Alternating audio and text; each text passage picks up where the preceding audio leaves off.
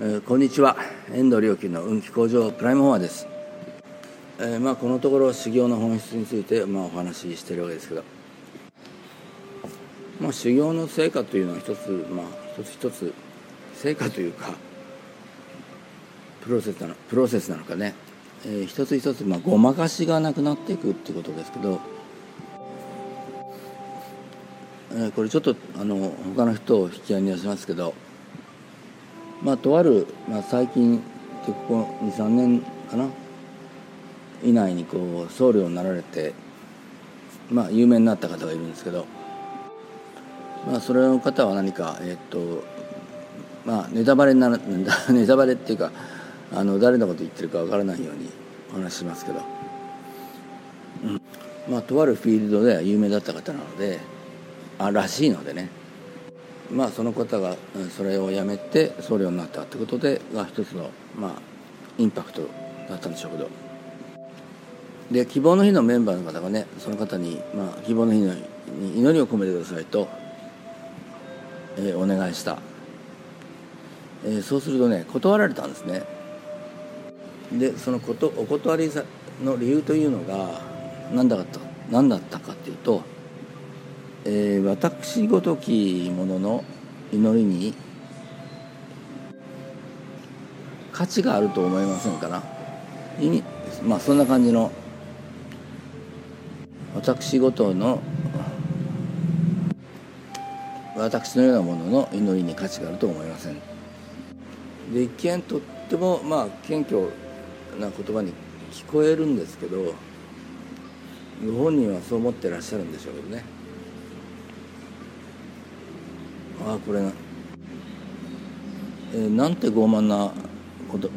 言葉だろうかと思ったのとこの人は僧侶になったけど何も自分を捨てきってないなと思って思いました。うんあのあなたはどう思いますか？最初にね思い出したのはそれをそのお断りの理由を聞いた時にね法然上人があのある日弟子たちに質問したんですね。問いかけたんですね。えっ、ー、と私私の念仏と阿波之助の念仏ではどちらにまあどちらが尊いか、まあ、どちらに価値があるかっていう先ほどの言葉でもいいですけど。もう阿波之助っていうのはどうしようもないです。当時有名などうしようもないやつ。もうなんかあの最悪のこといろいろ悪いことしてたような人。ででまあ弟子たちは「それはと法然上人のお念仏です」と言われるんですけどそうじゃないとね私の念仏にも青之助の念仏にも何の違いもないっていう言われるんですね。阿弥陀様から賜った念仏であって自分が自分我が唱える自分が唱える念仏じゃないので。ということなんですよね。やっぱりあの同じようなあの話が、えーと、一辺上人の時代にありましたね、まあ、ある非常にあの在家の、えー、念仏の特進者の方がのところに、まあ、念仏聖、まあ、聖っていうのは古事あの成人のせいで書きますけどもともと古事記という意味な古事記という意味だったんです。でまあそのあの念仏聖の人が来て念仏を授けてでもちゃんとその、えー、その在家の特進者の方を供養されるんですけどその人が去ってった後まああれはちょっとインチキだなみたいなことを言ってえそのインチキな人にそういうふうにあの供養されるんですかって言ったらそれは念仏に違いはないみたいな、まあ、自分を自分をこういったところに、まあ、それは念仏だろうと、まあ、祈りだろうとね。祈った時に祈りの心の中に如来様宇宙大霊神が宿るのであってね。それが自分の祈りだと思ってるのが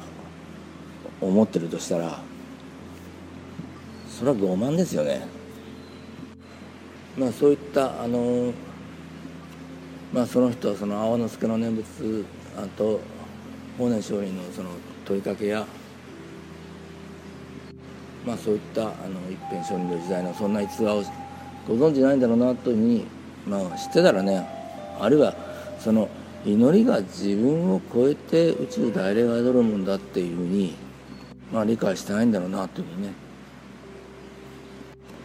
もっと言ったら宇宙大霊というものを実感されてないのかなというふうに、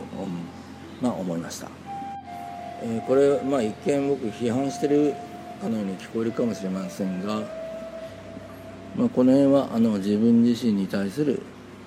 自分たちに対する戒めとして理解する必要があると思いますね。えー、命を捨ててかかるっていう、まあ、それが本当の修行者の姿であるというねそこを私なんかとてもとてもというのもその私っていうのは一体何なのか。まあそうして、えー、命を捨ててかかってる人を惨憺することで終わらせてはいけないですね。あれすごいなと。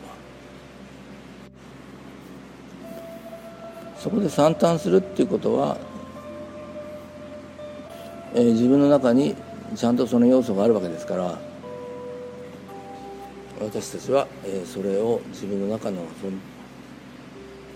内在する可能性を全部発現する、えー、務めがあるわけです。それが使命なわけです。それがあの生まれてきたもの。そして内在させてるもの。宇宙大霊を内在させている。それが近いところにあればそれを算憺する思いになるわけです。遠いところにあればねあのなんていうか発掘深く発掘しないと出てこないようなところにあればどっちかっていうと何あの人あんなに一生懸命やってんだろうってバカにして終わるでしょうけど近いところにあるから算憺するわけなのでそれを発掘それをねあの顕在化させる務めがあります。その途中のところで、え、ごまかしてはいけない。まさにそこと向き合わなくてはならないところです、えー、そうやってあごまかしを一つ一つ乗り越えてぶち壊していく。ごまかしに乗ったら自分はもう青春を生きれなくなる、えー、ぜひ青春を命を輝かせていただければいただければと思います。あなたの内なる可能性が全て顕在化しますように現れますように。そしてあなたが輝かしい人生を展開されますように。